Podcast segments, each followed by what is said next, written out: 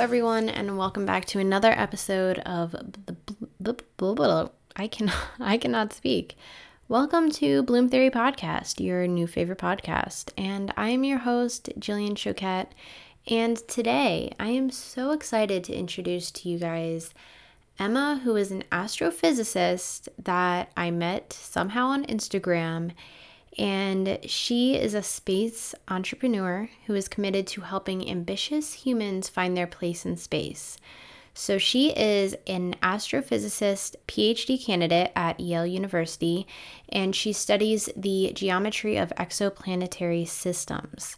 I think that this sounds really crazy and smart, and in this episode, she talks a little bit about how she got there, what this even means studying exoplanetary systems, and I'm not going to go into it, but she's also the founder of Space to Sparkle, an outreach program for the future scientists in the astrophysics world. So I think that you guys are going to really enjoy this episode. She is so informative, inspiring. I just can't go on enough about her.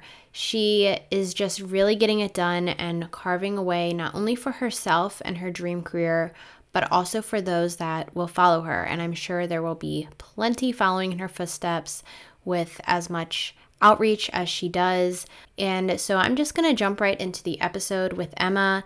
And I hope you guys enjoy this episode. I know that you will find it informative and interesting. And so if you like it, please don't forget to follow my podcast. And if you would like to rate and review as well. And with that, let's get on with the interview.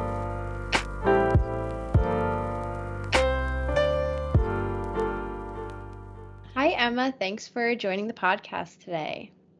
Hi, Jill. Thank you so much for having me. I'm so excited to be here. I am so excited to talk to you today because I know absolutely nothing about astrophysics and all the crazy stuff that you probably do and research and learn about. So can you just start off with telling me more about yourself and what you do? Yeah, so I am currently, as of yesterday, a PhD candidate at Yale. I recently passed my qualification exam, so I'm done with classes. I took the last test of my life, which I could not be more thrilled about.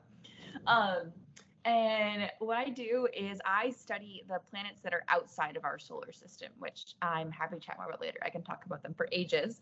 So I study exoplanets because I'm really interested in putting the Earth and our own solar system into context with the rest of the universe to help the world gain perspective on why issues here on Earth matter in the grand scheme of the universe.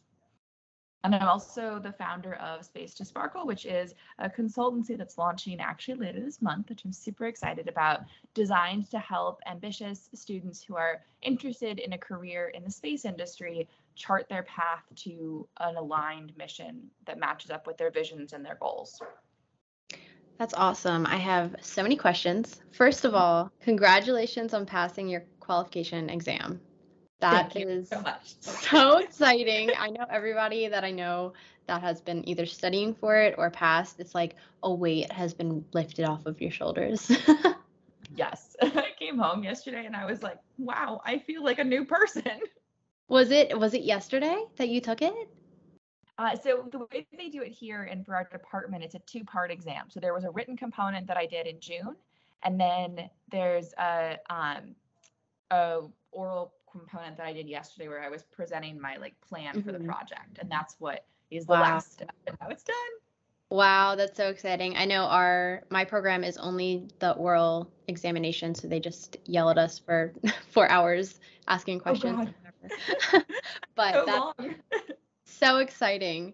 So can you tell me why you got into studying exoplanets and how, when you were younger, did you think that you wanted to, study space? Did you always think that was really interesting, or did you kind of fall into it? How did that come about? Because it's crazy. First, just being a woman in STEM, doing astrophysics, that is a big accomplishment because it's, predominantly a male subject matter. So can you talk a little bit about that? Yeah, absolutely. So if you asked me when I was any age before about 8th grade, I would have told you that I wanted to be either a teacher or a dancer. being an astrophysicist was nowhere on my radar. I fell in love with space when I was super little. When I was about 3 years old, the rovers Spirit and Opportunity landed on Mars. And I remember sitting at like what to me now is just like this big hunk of a computer on our family desk, watching the video of the rovers after they landed, when they kind of like bounced around on the surface before being able to right themselves and roll off and go explore the red planet. And while I loved those rovers and the journey that they were on to learn about other planets, I didn't really think about space as a career at all. I loved math and science when I was little, but again, I think largely because there weren't that many role models who were female in STEM, didn't ever imagine myself in one of those careers. But when I got to 8th grade, I was lucky enough to have a female science teacher who taught my first physics class. And she really helped me develop a love for physics and an ability to see myself in that career. And from there, it set me on a journey of consuming as many books and articles as I could about astrophysics and trying to make that my career. So I also grew up in Utah, so I am a big fan of the night sky that you can see in the mountains. And that is something I dearly miss out on the East Coast. Yeah, so it's hard almost like in the suburbs and city to have that appreciation for the night sky. And so I'm sure you can really appreciate that in Utah. I feel like I've never truly like seen darkness. Exactly. I think that's why places like planetariums are so important, in particular in big cities, because they can help, especially young kids, but adults too, get a picture of what the night sky looks like when we don't have all this pollution. And to me, looking at the night sky is always so humbling. When I was in undergrad and I would get stressed before exams, I would walk outside and just like look up at the sky. And even though it was New Jersey, so you get a lot of light pollution from New York, you could still see enough that it was kind of like, oh yeah, this doesn't really matter in the grand scheme of things. That's so true. I would do the same thing. Like, I vividly remember like leaving, because of course, you know, you leave the library late at night when you have an exam or whatever. And I would always be leaving it late at night, and it's like the moon is always like so bright in the sky, and I'm just like, okay, just take a breath. It's going to be okay. We're all tiny, and one exam is not going to change my entire life. So tell me, if you can, on simple terms, because it will all go right over my head if you get too physicsy with me. Tell me a little bit about exoplanets and how they can relate. I know you were saying you were trying to look at like the relationship between exoplanets. Am I saying it right? Am I catching the right thing? Yeah. Or okay. Yeah, no, exactly. So I think one of the reasons why exoplanets and astrophysics seems like this really like hard to picture subject is because there isn't a lot of material out that helps people picture it, like the scale for how far away planets are, even planets in our own solar system, or how big they are. We can imagine like the incredible work that a doctor does, but we can imagine what a surgery room looks like. We can imagine what the like tools they're using look like. But for something like astrophysics, it's a lot more, there's a lot fewer examples of that. So I think it's harder to picture, which is part of what I really try and do, is help people see what it is to that, like, these kind of science involves, and like why anybody can do it. So what I do is I study these planets that are outside of the solar system. The first exoplanet was found in the mid 1990s. So it's only been about 30 years that we've even known for sure that these planets exist. And the catalog that we have now is about 5,000 of them. But it's suspected that there's at least one planet around every star. And what I study is the geometry and the architecture of these systems. So what are the angles like between the planet and the planet's orbit and the star's spin? And how many planets are there? How close are they to their star? What kinds of planets are they? What are they made out of? What is their densities? And we're trying to get all this information from like very little data. We can measure the dip of light as the planet goes in front of a star, and we can measure like the wobble of the star that's caused by the planet, And from that, we have to make all these inferences about what that actually means for these systems. But all of that is to say that the coolest part about all of this is that none that we know of those systems look like our own solar system.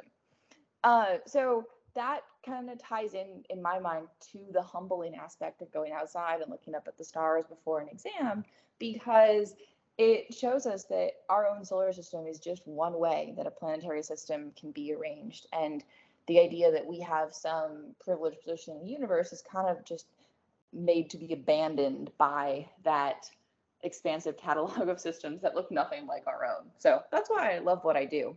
That is so interesting. And I would have never thought about, well, my dad, he's actually a computer scientist. So like he loves physics. He's obsessed.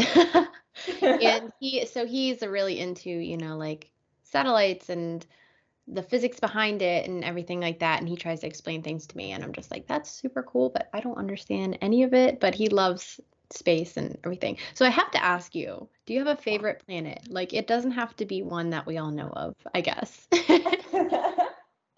So the like corny answer to that is Earth. Other than Earth. Other than Earth.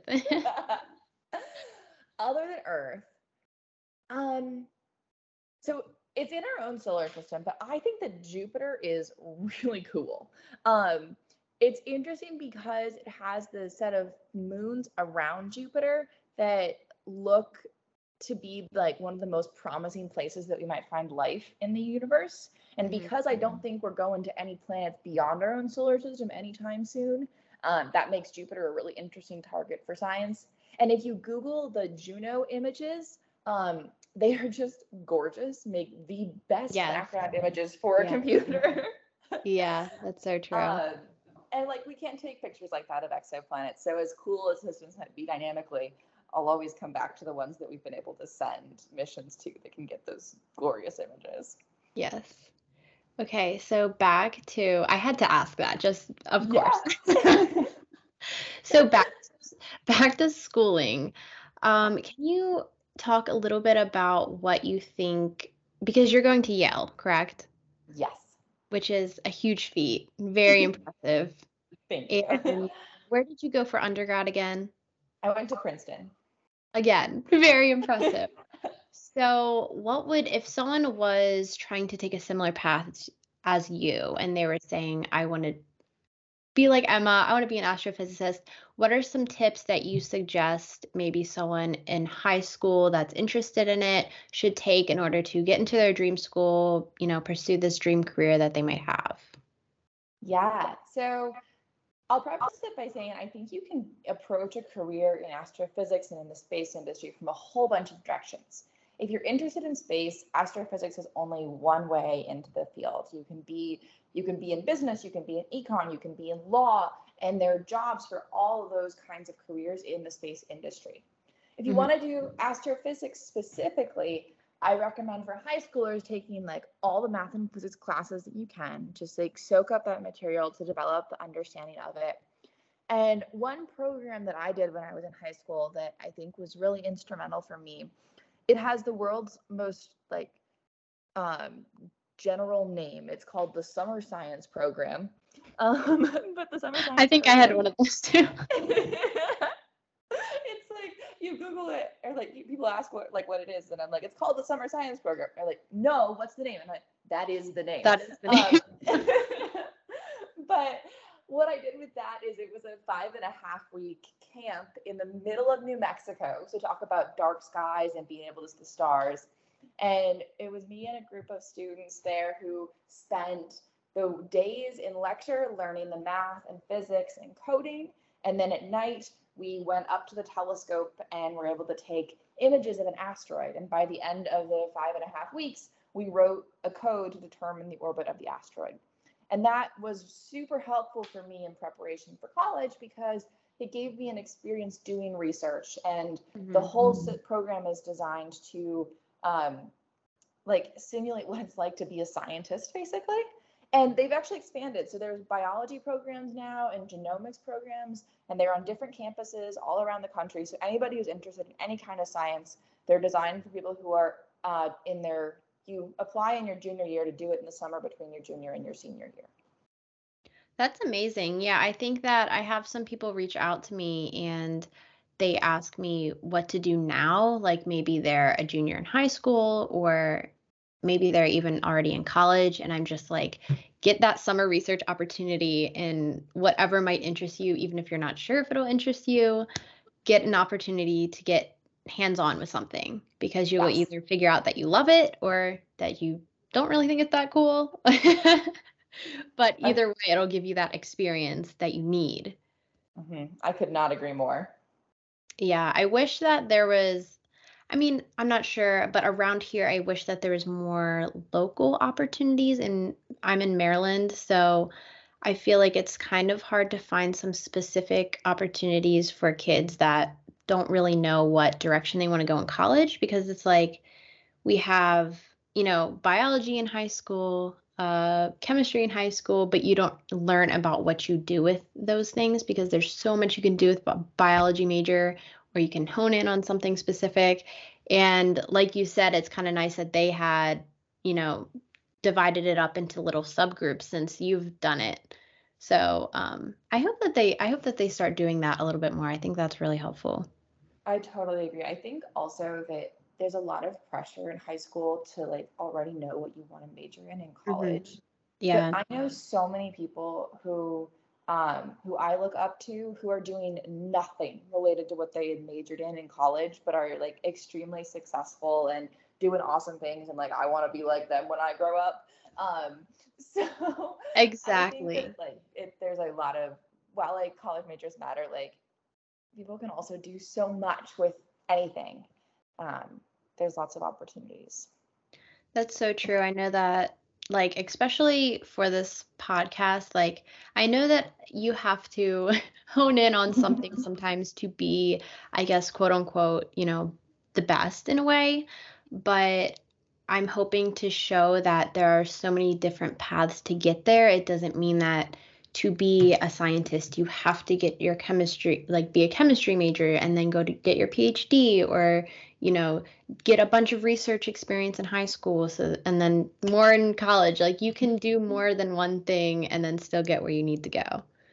Yeah, absolutely. I think you're doing such an important service too with that, this podcast, by showing that, because it's, there's no one way. And I think the like visions of there being one way is why STEM can stay as an exclusionary field, because people don't see themselves in it, then it's hard to pursue a career that you can't see yourself in.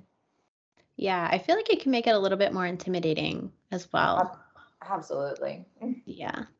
That's why I was so excited to have, I'm so excited to have you on the podcast. So can you tell me more about Space to Sparkle and what it entails, what your goals are, and a little bit more about that? Absolutely. So the mission of Space to Sparkle is to empower ambitious students to fulfill their dreams while building a world of tomorrow. And we do it through workshops, through online community, and through personalized coaching. It came about as something I've been thinking about since 2018, when I did an internship through the Brooke Owens Fellowship Program in the space industry. And while like generally people talk about space and like they think about it as one combined thing, it's really weird because astrophysicists and the space industry like don't talk to each other. And to me, that's totally bizarre. I think the most interesting things happen at the intersections of different fields. So very true. Yep. I totally agree. I think like it's where the fun things happen. So I really set out to try and build my career around existing at that intersection. So in addition to doing the work with the exoplanets, I do work in the space industry. And what I really want to do is help build a pathway between astrophysics and physics into the space industry for other students who may not know that that is a pathway that exists. In particular, because academia can feel so old and white and male and just like exhausting and competitive. There are a lot of people who leave the field. The retention levels, especially, it's getting better now for like the high school to college gap and from even college to grad school. But the number of women who stay in the field after getting their PhD is super low. And in astrophysics and physics in particular, they tend to leave and either go into data science or to finance or to other fields that are completely unrelated to space. And what I want to do is provide a pathway for students from physics and astro, even from physics and astro undergrad, into the space industry to be able to maintain that love for space that got them into those majors in the first place, and also have those people who are coming from different backgrounds and from different experiences and different reasons why they got into space part of the movement to design the future of space exploration. I believe deeply that what is happening right now is the third era of space exploration, where we're no longer exploring for like the Apollo reasons, and we're no longer just doing it for science, but we're doing it now because the tools that we develop during exploration can help us solve climate change. They can help us battle inequality here on Earth. It's not for out there, it's for like the sake of humanity here. And so having a pool of ambitious, talented, and driven students who have values that align with that third era of space exploration, moving from astro or from physics and astro into the industry is something I'm really passionate about developing. I can definitely tell you're passionate about it. And if someone is interested in joining this, I know you said that you have not launched it yet, but so we have soft launched so far. So okay. If anybody's interested in joining, either DM me on Instagram at exoplanet_emma or at Space to Sparkle. And the website will be launching, going live this weekend, which I'm super excited about. And there'll be more information there.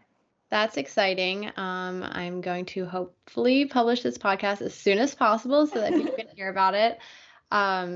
So what kind of workshops are you thinking of doing? Are they going to be maybe like in person and online? Because I know you said it's hopefully undergrad and grad students. So yeah. What do you have in mind for that? Yeah, so the workshops are going to be targeted at mostly either undergraduate groups or organizations that like Students for the Exploration and Discovery of Space or Women in Physics kind of groups. They'll happen both online and in person. And the title of the workshops is called Choose Your Mission. So while everybody, I think, gets into space because they have some love for the stars, but what I really want to do is help people come up with a career path that is mission aligned and value aligned. So being able to figure out, okay, these are my core values. These are the companies that are doing things that are related to work that I care about. They're related to the values that I hold. And then these are the kind of steps that I need to take to align myself to be in a position to work at a company like that. So it kind of takes the students through those steps to begin to think about what they value and what they want to do, what they'll have the most enjoyment out of doing, and then very practically saying, what are the things that you need to do on your resume, on LinkedIn, on even just in interactions and emails. I think that, I'm curious if you've experienced this too, but in my experience with scientists in particular, in science training, scientists aren't usually trained about how to network or how transferable their skills are. Yeah. Very true. Scientists can be applied to so many disciplines, but if you go looking for like a job in the space industry that's under the title physicist, you're not going to find much. But if you go looking for like somebody who can do 6D modeling or 3D modeling of a like spacecraft trajectory, that's physics. So that's something that can be applied. So learning how to translate between the two fields. That's such a great idea, and there's such a need for that. I know even for like chemistry jobs, because there's a lot of, you know, biological scientist jobs, but I was a chemist, so straight out of college I was like, do I just search chemist or do I also search biology jobs? Like, you don't learn that there's so much crossover between, you know, people think your major is what you are. And they don't think, oh, so what I've learned in this major is what I am and what I can do. Not, I did a chemistry major, so I'm a chemist, or I did a chemistry PhD, so I'm a chemist. But really, you could do biochemistry, you can do biology, you learn all these different things that can apply to future jobs or whatever it may be. Absolutely. Yes. That's exactly what we're trying to get at. That's amazing. I think that that's going to be so perfect for the next generation of astrophysicists and scientists in general, because there's definitely a need for that. So I have one more question before we wrap up. What is your dream job? Like, what is your future career looking like at this point? I know you just became a candidate, so you're probably like, I don't want to talk about this yet. But after your PhD, what is kind of like your dream job, dream career?